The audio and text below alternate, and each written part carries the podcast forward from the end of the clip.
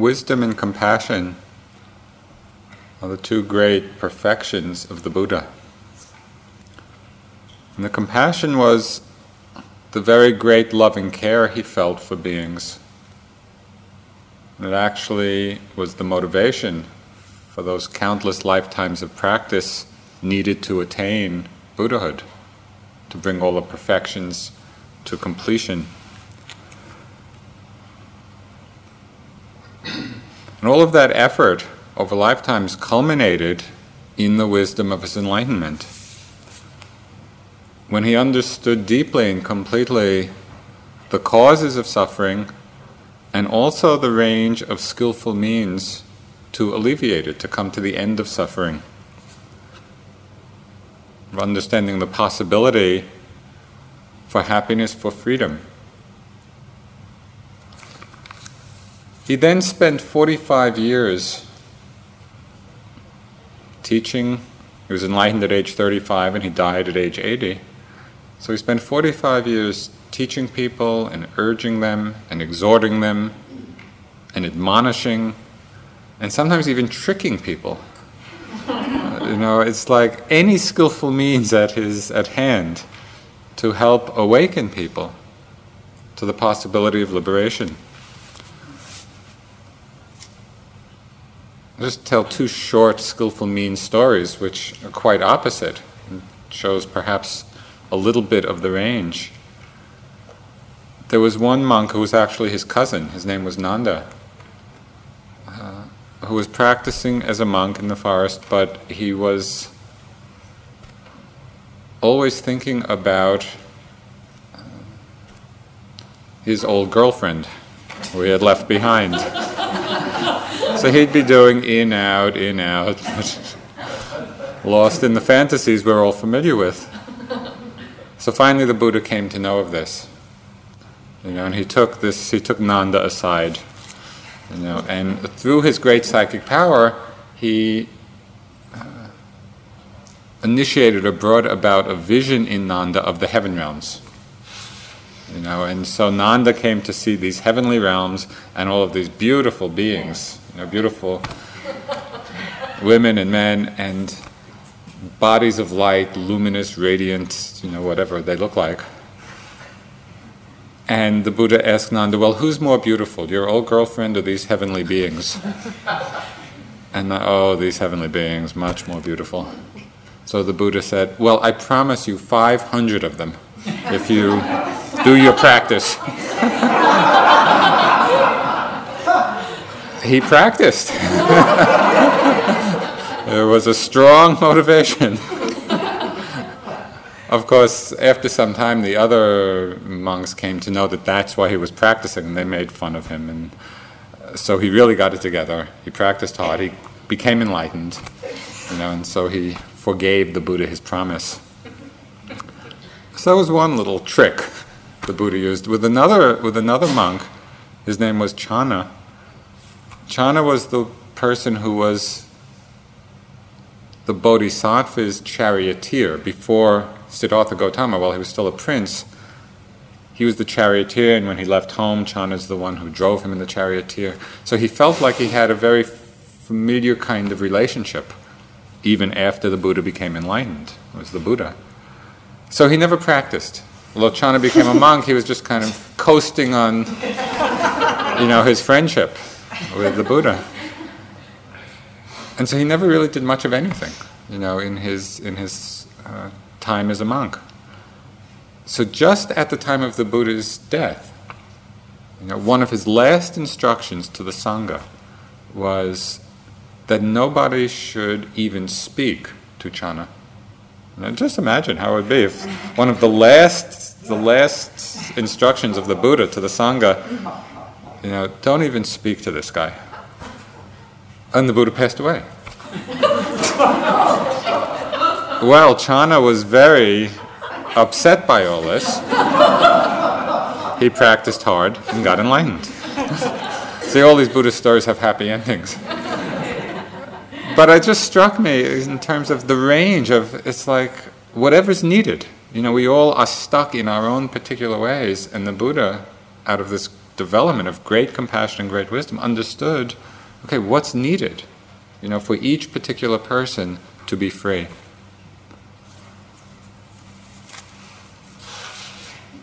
It's like the Buddha saw into deeply into the nature of things, and he wanted everyone else to see into the nature of things, into the truth of emptiness, the possibility of awakening from the dream of ignorance, of delusion that we live so much of the time in. The Buddha awakened, and he wanted everyone to awaken.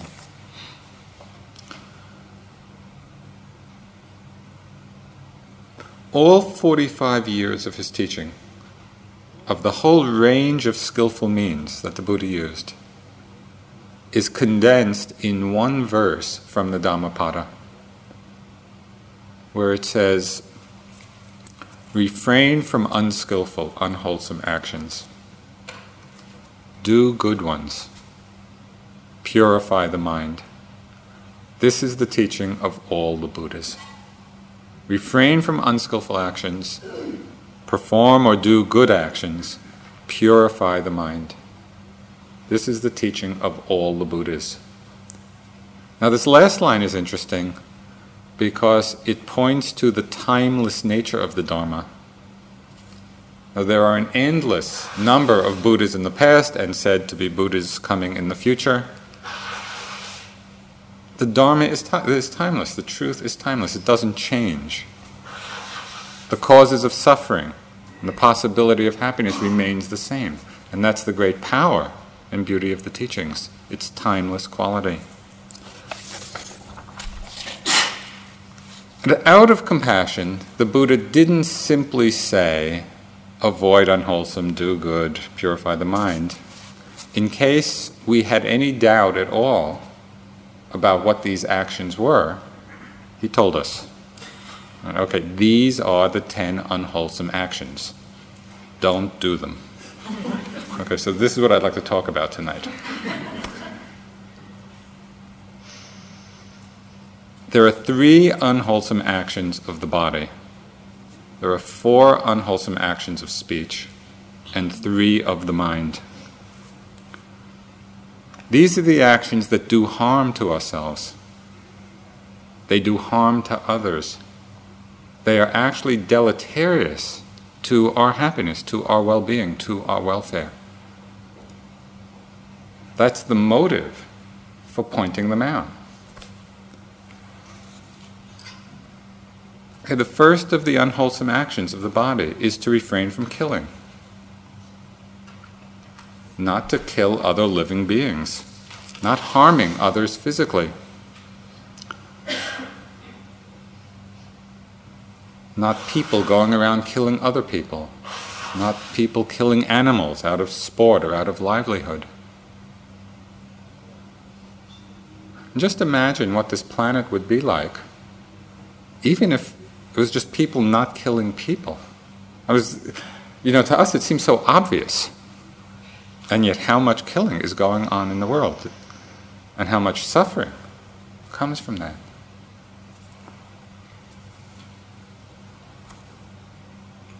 Not killing other living things because we don't like them, you know, or because they're not pleasant.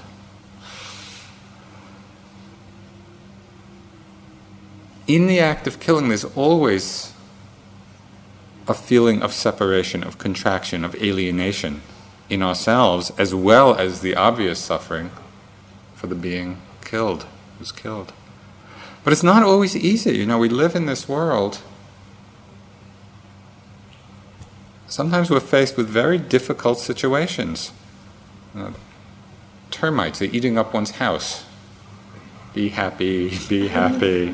Hard. What do we do? You know, is, do we just turn over the house or do we take some action? It's not always easy, you know, and sometimes we may, through circumstances, feel that it's the appropriate thing to do in that circumstance to take life.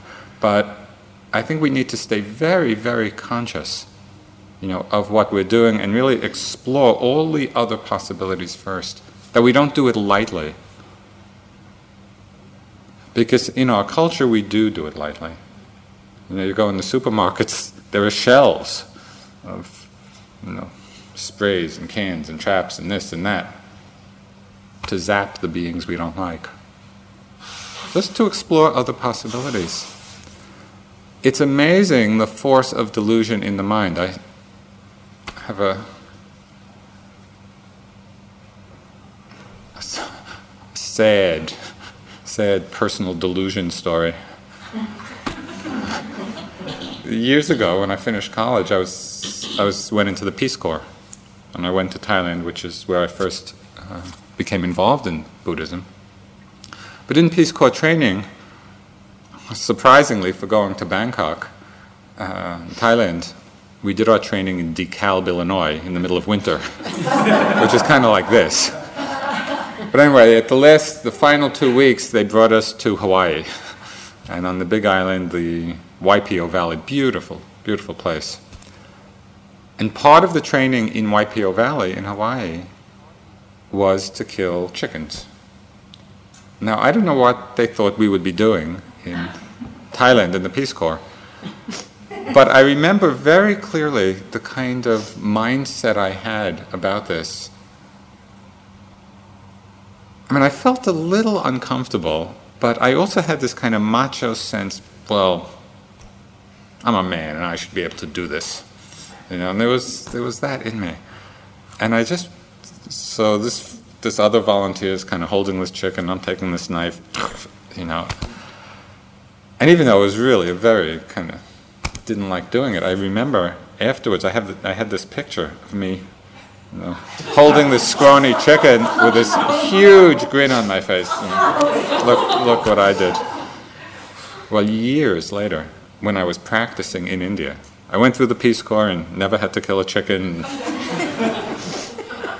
finish the Peace Corps, go to India, doing my practice, and at some point, all of this starts coming up, you know, in my sitting, and it was, it was really horrendous for me, you know, because I was reliving consciously then, free of delusion, actually what I had done.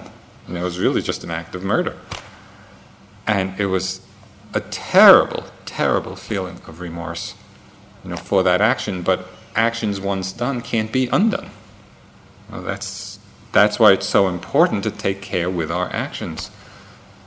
And just one little PS to this story, which is very strange. This is the only time this has ever happened in my life. The day that all of this was coming up in my practice. At this little monastery I was staying at, they sometimes would serve uh, eggs and chapati in the evening. So they served this sort of like soft boiled egg, cracked open the egg, and there was an embryo of a little chicken in it. I couldn't believe it. Is the universe telling me something? At the time of the Peace Corps, and this is also surprising that we can grow up in in a culture and somehow not have an understanding of what it means of the precept not to kill. You know, of course, it's there in the Ten Commandments and all that, but it had not been internalized. So, this is the first of the unwholesome actions. We need to really understand that it's not a skillful thing to do. But lest one gives up hope if one has actually committed such a dastardly deed. There's another story from the Buddhist time which kind of gives one's encouragement. I won't go through all the details, but it turns out that this guy, through a whole set of circumstances, just started going around killing people. His name was Angulimala. And they were very fierce and ferocious. And one day he's going after the Buddha to kill the Buddha. But the Buddha, through his psychic powers, no matter how fast Angulimala ran after him, the Buddha was just walking very slowly, and Angulimala couldn't catch up. And so finally Angulimala shouts in frustration, Stop! You know, and the Buddha turns to him and says, Angulimala, I have stopped. It's you who have not stopped. I've stopped harming other beings. I've stopped the wandering of my mind. Angulimala was so impressed by the fearlessness of the Buddha and the peace he renounced his ways, he became a monk, and he too became fully enlightened. so I like that story because it just illustrates there's hope for us all. Can you hear me okay? Okay, I'll try projecting.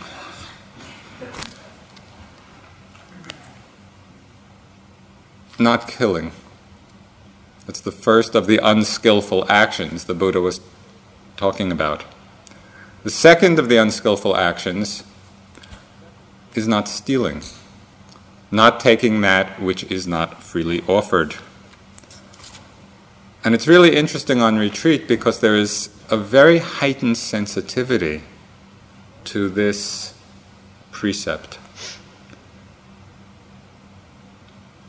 And it comes about in different ways.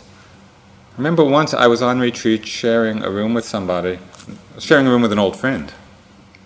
I just noticed that this friend had some kind of, I don't know, it was shaving cream or aftershave lotion or whatever. Hmm, that looks like would be nice. And so I just he wasn't he wasn't around, and so I just kind of took some. I knew it would be okay with him. But after I took it, even though it was a small, it was really a small little thing that I knew he wouldn't mind. It didn't feel right. You know, in the in the stillness and the calm of the retreat and my sensitivity to my own motives and what I was doing, it was taking what was not offered. And so it really just heightened that sensibility a lot. Can we be impeccable with this? There's another IMS story which actually combines a few unwholesome actions. you know, I don't know whether most of you are aware, but off the kitchen there's the big walk in refrigerator. You know, where a lot of the food is stored. This happened quite a few years ago. And in the evening, a staff person went in to this walk in, the refrigerator, to get something, and they saw a yogi in there with his hand in the box of figs. And the staff person very politely said, Can I help you? And this yogi said, Oh, I'm looking for the maintenance department.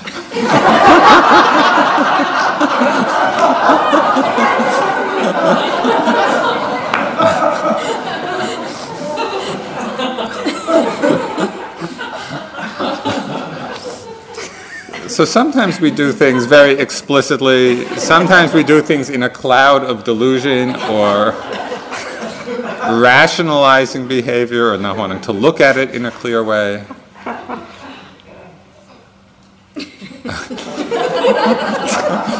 it was a good line. It was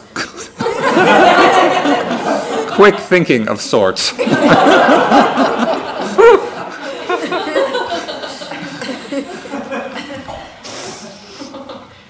But it's really the refinement of this precept, you know, the refraining from this unskillful action, not taking that which is not freely offered, that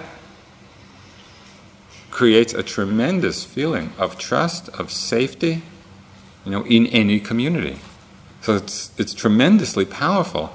It's worth really looking with a very refined perception at our actions in this regard you know, and, and practicing an impeccability. Because it gives a tremendous, not only inner strength to ourselves, but it's a great gift of trust to everyone else. So the first of the unskillful actions is killing, the second is stealing, the third of the unskillful actions, which the Buddha talked of, is sexual misconduct. Now, this means different things according to the concept, context. For those of us who are lay people in the world and involved in relationships and intimate relationships, it means not getting involved in sexual activities, sexual relations, which cause harm to ourselves or others. Generally described as adultery or getting involved where there's dishonesty, there's deception. For those of us on retreat, You know, it really means, or those who've ordained as monks or nuns, it means refraining from sexual activity altogether. What's worth exploring about all this is the very nature of sexual desire. It's extremely strong, as we all know. This is a very powerful force in our lives. And it drives very many actions. Now, very often, when we're filled with the passion of sexual desire, for many people, it's time when we feel most alive, you know, and most energized. It can be a wonderful feeling when it's properly channeled. But it can also be very powerful in the wrong direction. One of uh, our Burmese teachers, U Pandita, he had a very funny and monk like and true statement about this. He said, Lust cracks the brain.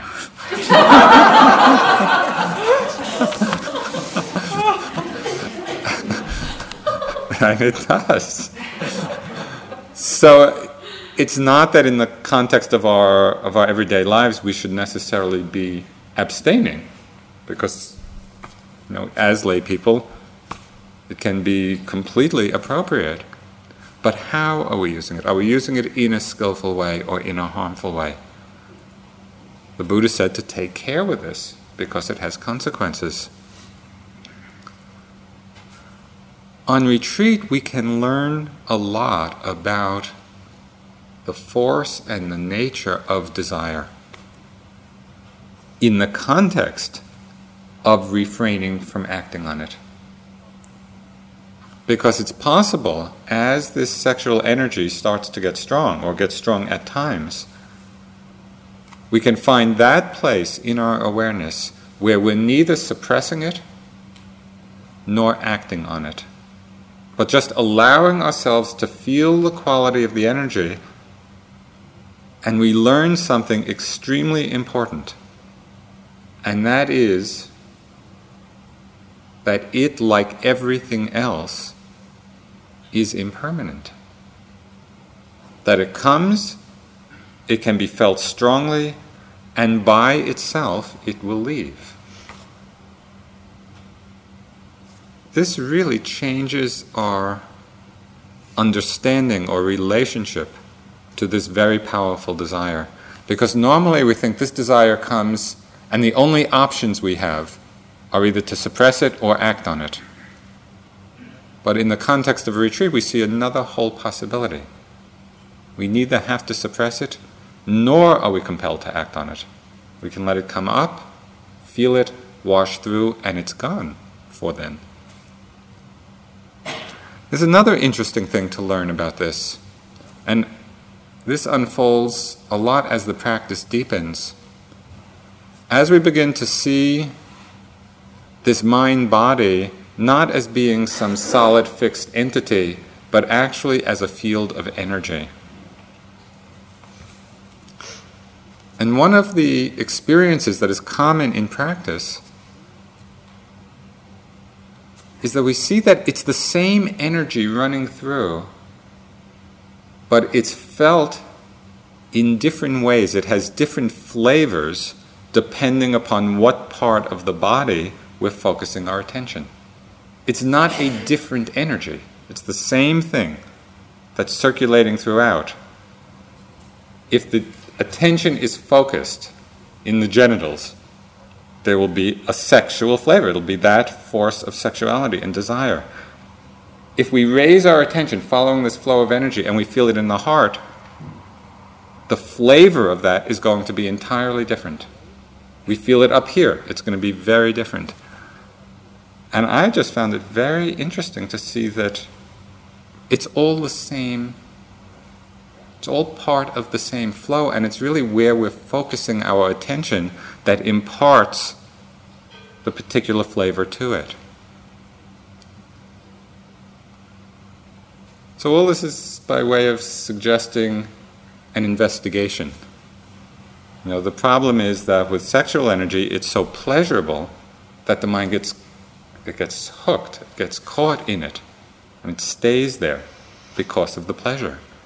Just experiment sometime with moving your attention up, moving it down, you know, into the feet, into the legs. See what happens to the quality of your experience. Okay, these are the three unwholesome actions of body killing, stealing, and sexual misconduct. Okay, it doesn't mean sexual expression, it means sexual activity that causes harm. Now, the next four unwholesome actions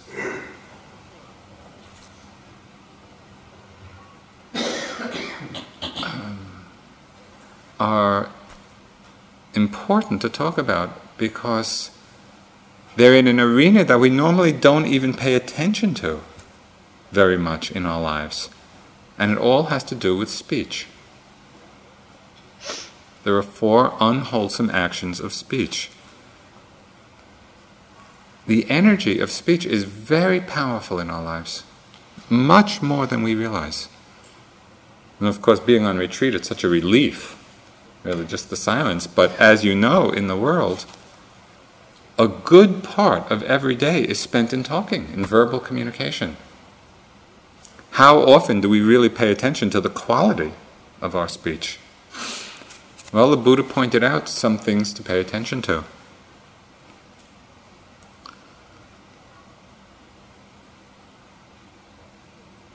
It's one aspect of the Eightfold Path know, which is the Buddha's description of the path to awakening, the path to liberation. He singled it out of all the possible things to mention right speech is an aspect of the path to liberation.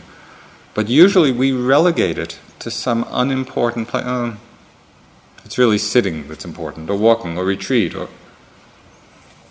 and so we pass over something that's crucial in our lives. Just reflect for a moment on something we all know of the effect of speech on our relationships. It has a powerful effect. Okay, so the first of the unskillful actions of speech is false speech, is telling lies. There are many gradations to lying. And it's really helpful to look at our motivations what are the motivations behind those times when we're saying something that isn't true? Sometimes it's a blatant lie. Sometimes it's maybe just an exaggeration. There are little ones, there are big ones. There was one yogi at the end of a three month retreat. You know, we have this time of talking for a few days. Kind of, we call it integration week. Some people call it disintegration week. and in one of the groups, he said that one of the things he noticed about his speech, because often as yogis do, you know, oh, how long did you usually sit for? You know, and how long did you sit for? And he noticed that in that kind of conversation, he always at 15 minutes.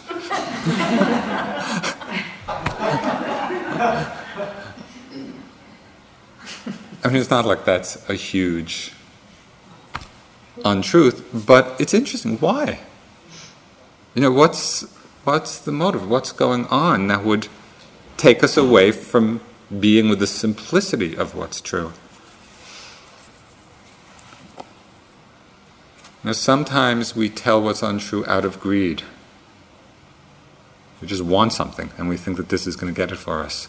Sometimes we do it because we have some notion of protecting ourselves. You know, maybe we don't want somebody to know something, or people won't like us.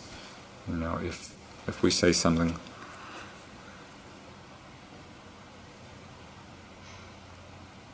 Sometimes we don't tell the truth under the misguided perception that we're protecting others. You know, well, I don't want to hurt them. You know, in some way.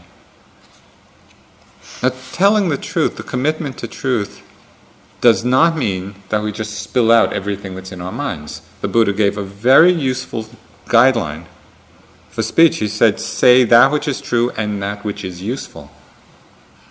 And if it's true and not useful, he would remain silent. So it takes a lot of sensitivity. Is this the right time? Is it the appropriate way?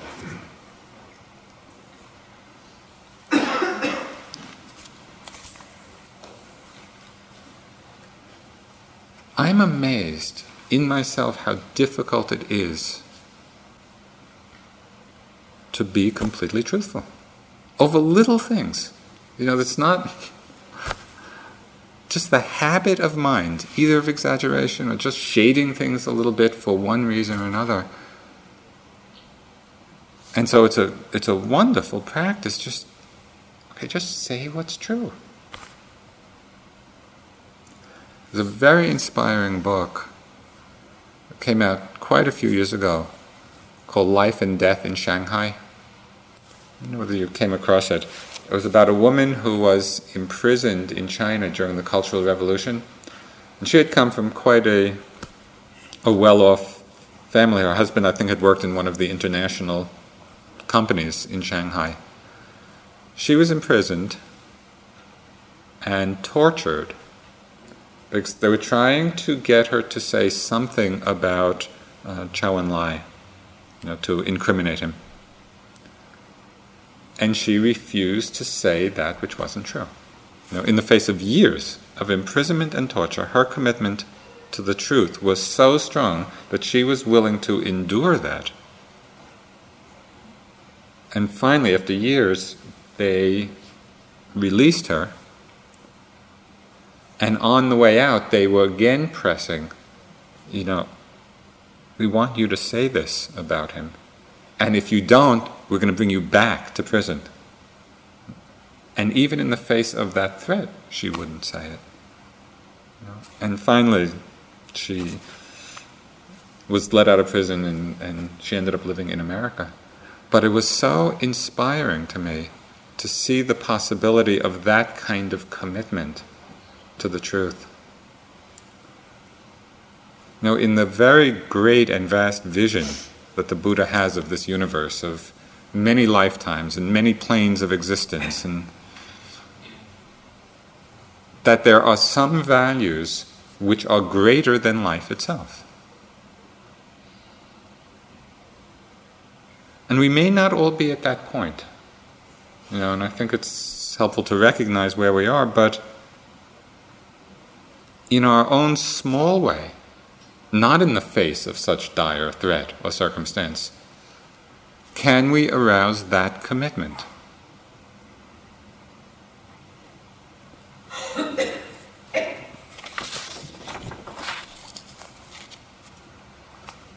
Now, in the previous life stories of the Buddha, they're called the Jataka tales, where he talks about his many past lives in the stories, and as he said, as he described it, he did many of these unwholesome actions you know, in the course of his evolution. But the one thing that he never did in the course of his evolution towards Buddhahood, once he had established himself on the Bodhisattva path, he said that he never knowingly said that which is untrue. So I feel it's a tremendously rigorous and demanding practice, but it helps to awaken us. So that's the first of the unwholesome actions of speech. The second is angry or harsh or aggressive speech. You know, what's the tone? What's the energy with which we say things? Speech is impactful. Now, how do we feel when somebody's speaking very harshly or angrily or aggressively at it. It's like being attacked, it's like being struck. The Buddha said karmically, use of, use of this angry, harsh speech is the cause of loss of beauty. And actually can see it, because in that moment there is no beauty. The third kind of unwholesome speech is one of our favorites, and that's gossip and backbiting gossip, causing disharmony, causes loss of friends. So, what interests me in this, why does it seem so enjoyable? it's like, it, this is a very common, people get together And often, what do they talk about? About somebody else. And it's not always malicious, but it's often simply gossip, gossiping about other people. What is the pleasure of that? It would be helpful to look, you know, actually the times of doing it, because I think that what happens is, in some way, it reaffirms a sense of self. You know, we feel somehow stronger or better or something. It strengthens this sense of self. But that's not such a good idea.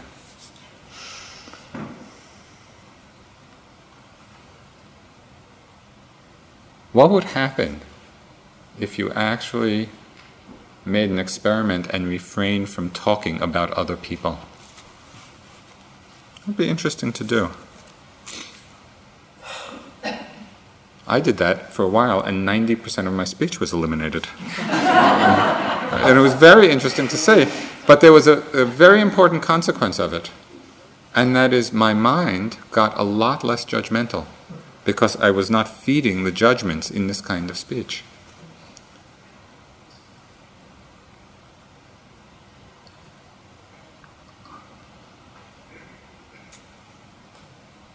Okay, enough of that. it's easy to go on and on about all this because these are these are activities that are so familiar, you know, and so common, and that's why it's helpful. I feel it's helpful that the Buddha really, out of compassion, he just he laid it all out. He said, "Listen, these kinds of actions, these activities, are not conducive to happiness. They're conducive to suffering." And so it kind of wakes us up out of our habituated activity. So we look a little more carefully at the very things that we're doing in our lives. Because there's, there's false speech, just saying that which isn't true. There's harsh or angry speech. There's backbiting or gossip. And the last category of unwholesome speech, which also covers a lot of ground, the Buddha called it useless talk. and I love watching for this because I can see myself sitting, you know, with a group of friends or in the staff dining room or something, and conversation is going on, and I can see something arise in my mind, and if I'm not mindful, before I know it, whatever little passing thought, in the mind, out the mouth. and much of the time, it is completely useless. It doesn't serve any purpose at all. And those times when I am mindful, of this thought arising in the mind and say, yeah, I don't have to say that. There's an amazing feeling just of repose. You know, the, the attention, the mind, the awareness has settled back again. It's not being driven by that kind of useless speech. It's very much part of our practice in terms of calming the mind, stilling the mind, living in peace rather than living in agitation.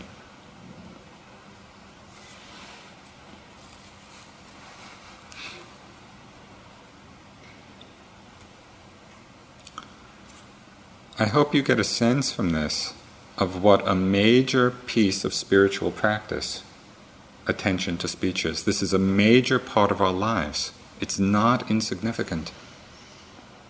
Out of the ten unwholesome actions, four of them have to do with speech.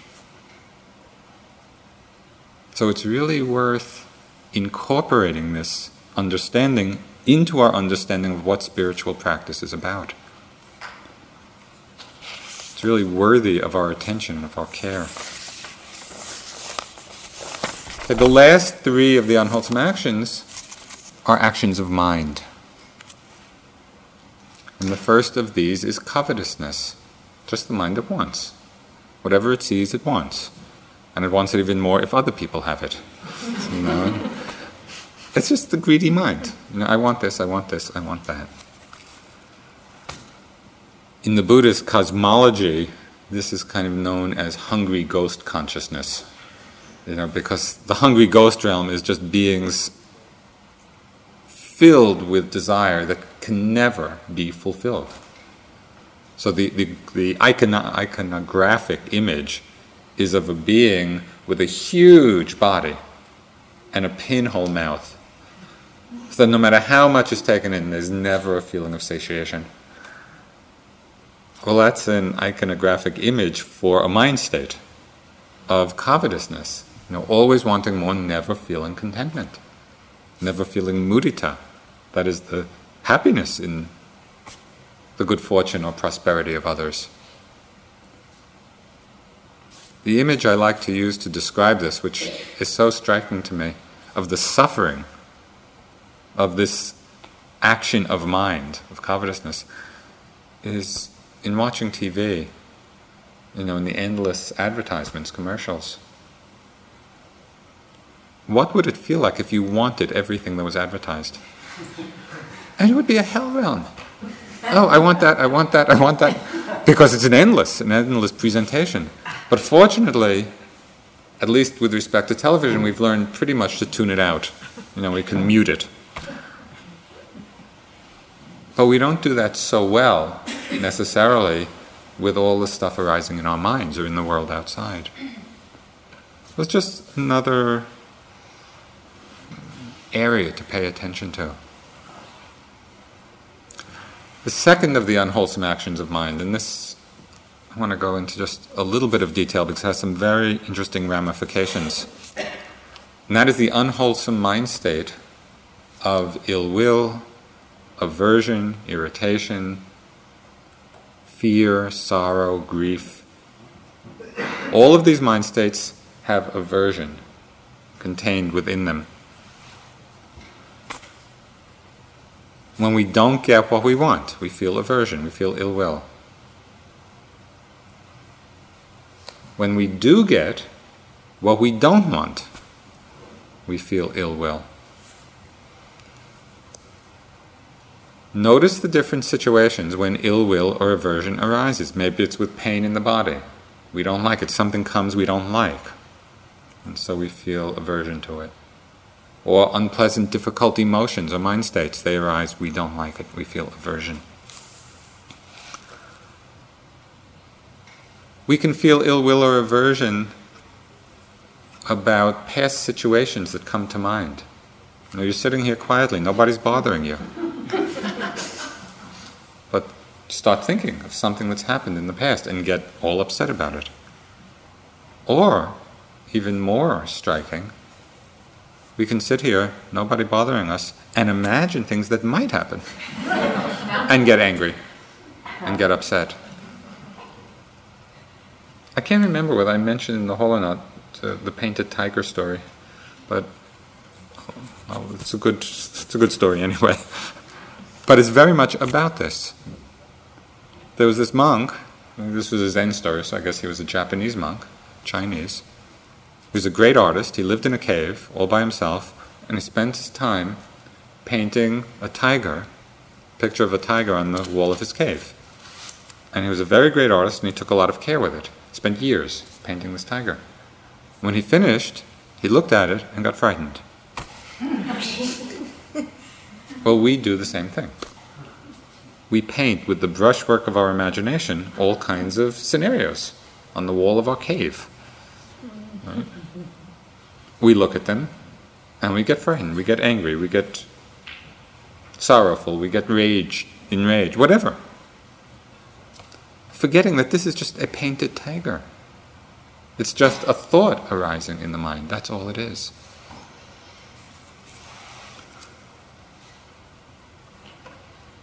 Notice the contraction.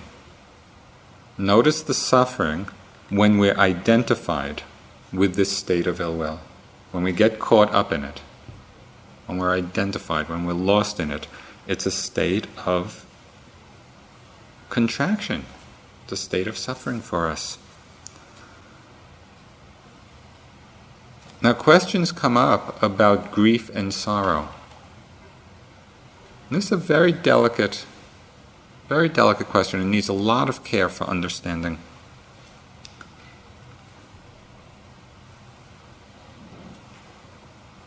Sorrow or grief arises in us from the loss of something. You know, loss of a person, loss of a situation, loss of a possession. It's out of loss that sorrow or grief come. A loss is really another word for change.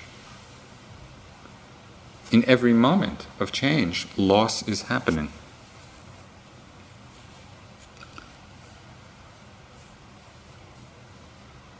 So the question is how are we relating to the experience of loss? Because this is part of our lives, it's happening all the time. How do we relate to this feeling of loss? Is there aversion to it? Is there attachment to what was lost? Notice where the grief or sorrow come from. And explore the possibility of being open to the feeling of loss, of being in that, being in that feeling, without necessarily going into sorrow or grief about it. The Buddha himself was very aware of loss. There's, a, there's quite a beautiful story of when his chief disciple died, was said to be second only to the Buddha in wisdom and understanding. Sariputta was older than the Buddha. So Sariputta died, and the Buddha said, It's as if the light of the sun and the moon have left the sky. You know, so he was keenly aware of the loss.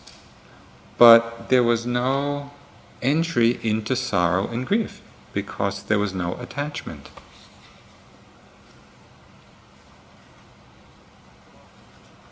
So, our own practice, I think, is opening to the possibility of new levels of understanding. Because what might seem impossible or even unnatural at certain levels. Well, how can you not feel grief? How can you not feel sorrow at certain losses? And at a certain level of understanding, those feelings are going to come. But just to stay open to the possibility that at another level of understanding, it may not be like that.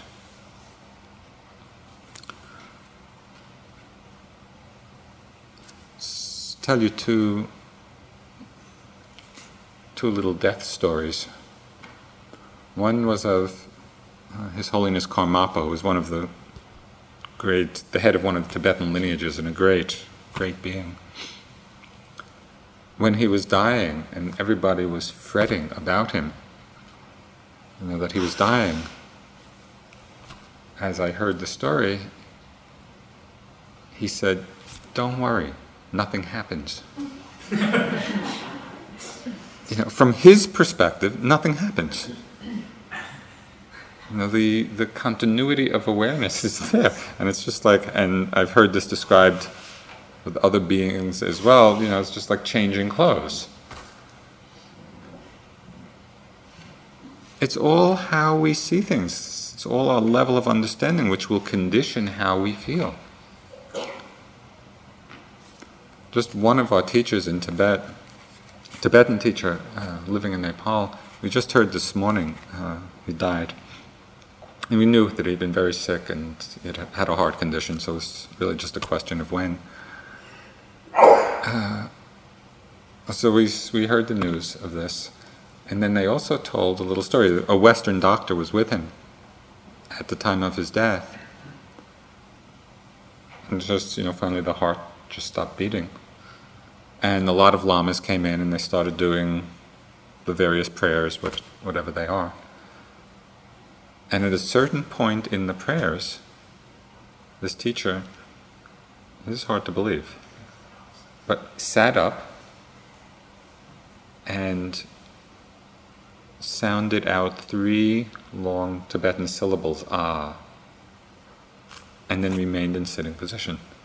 And the story from the people who were there said that this happened exactly at the place in the prayers where the ahs are supposed to happen. Who knows what's going on? you know, from one level of perception, you know, a dear and great being has died from another level of perception, nothing's happened. And so I say this just to open up the possibility or the interest, the willingness to look at the various mind states, the various emotions that come, see what their roots are. Now, are they rooted in attachment? Are they rooted in aversion? Is it possible to let go? This is from the very beginning of the Satipatthana Sutta, that is the discourse the Buddha gave on the foundations of mindfulness. He said, This is the way for the purification of beings, for the overcoming of sorrow and lamentation, for the disappearance of pain and grief, for realizing the noble path, for the realization of Nibbana, namely the four foundations of mindfulness this very practice of awareness that we're doing.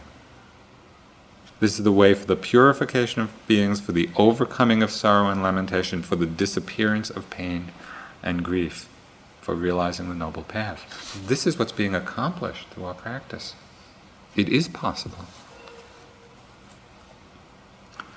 And at the same time, we need to realize that we're not completely there that there is attachment and that there is aversion and that sorrow will arise and grief will arise, and it's not a question of judging or thinking, oh, this shouldn't be here.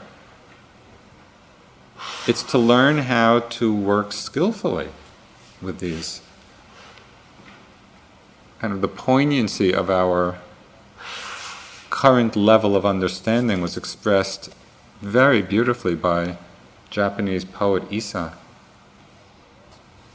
and it was at the death, this was a, a little haiku that he wrote at the death of one of his children. I think it was a 13 year old daughter. He said, This dewdrop world is indeed a dewdrop world. And yet, and yet. You know, and it's really a beautiful expression of where we are, I think, in the understanding yes, it is the nature of things the transiency, the, the impermanence. And yet here we are with the feelings that we have.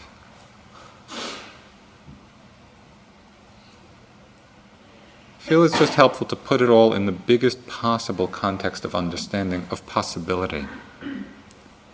Because then we don't stay caught or identified in our conditioning, but we actually use what's ever arising in the service of liberation, in the service of awakening.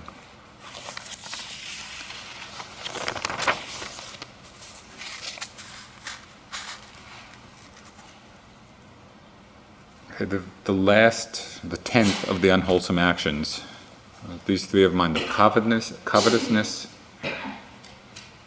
of ill will or aversion, and all its manifestations. And the last of the unwholesome actions of mind is wrong view.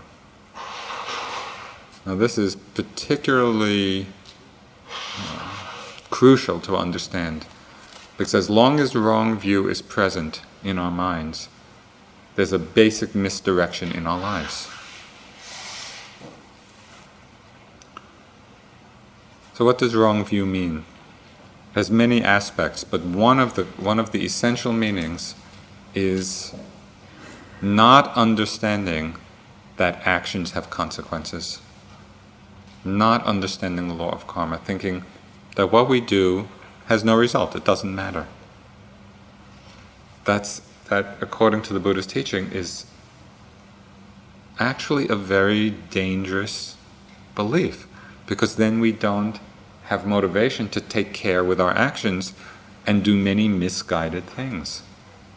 We're misdirected in our lives. There's nothing which is illuminating our unfolding. So, understanding and exploring, investigating, it's not a question of belief. It's really a question of investigating for ourselves what is this teaching about cause and effect? That actions bring results. That unwholesome actions bring suffering and wholesome actions bring happiness. We need to explore this to make this an active part of our inquiry.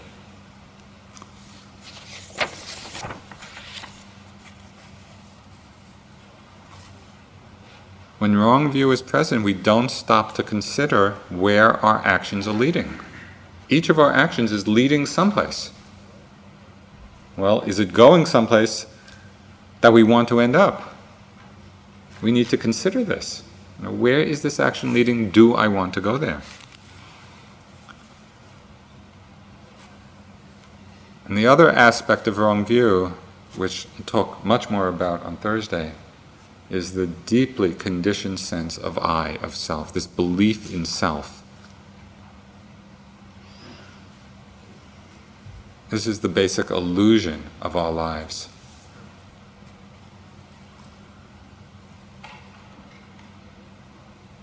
So, on a relative level, we understand ourselves as individual beings, relating to each other as individuals. And on a more absolute level, we see that the very notion of self is an illusion. We see through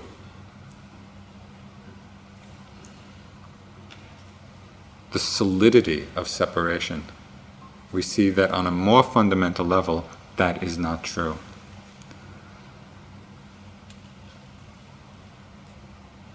So these are the ten unwholesome actions that the Buddha pointed out to us out of great compassion.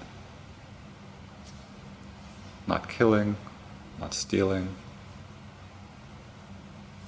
not engaging in sexual conduct that causes harm, not lying, not using harsh speech, not using angry speech, not gossiping, backbiting, not speaking frivolously, refraining from covetousness, from ill will, from wrong view. He pointed this out to us to help us incorporate this understanding into our spiritual practice. This is what we need to look at in our lives.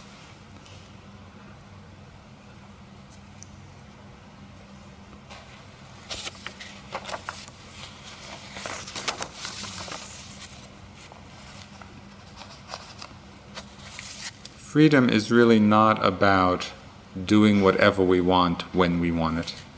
That's addiction. Freedom comes from having the spaciousness of awareness to see clearly so that we can actually make the effort to make wise choices. What is it that leads to happiness for ourselves and others? What is it that leads to suffering? This is a much deeper and more mature understanding of freedom.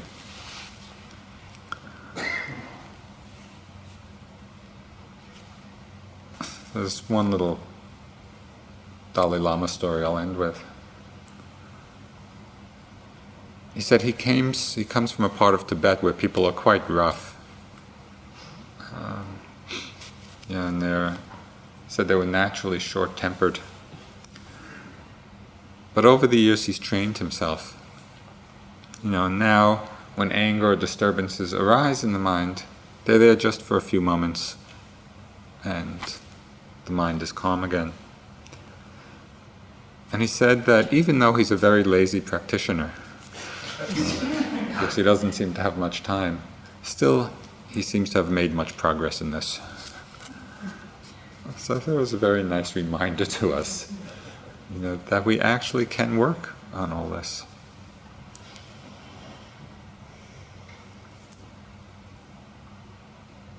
This is one teaching of the great Tibetan Indian saint, actually, uh, Padmasambhava, who brought Buddhism to Tibet.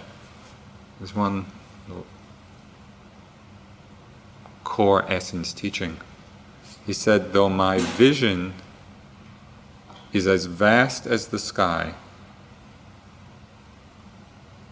my attention to the law of karma, my attention to action and its result, is as fine as a grain of barley flour. And fine.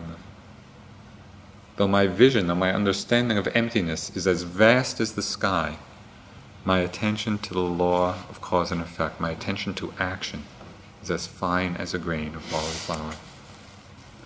Well, can we incorporate both of these elements into our lives? Let's sit for a few minutes.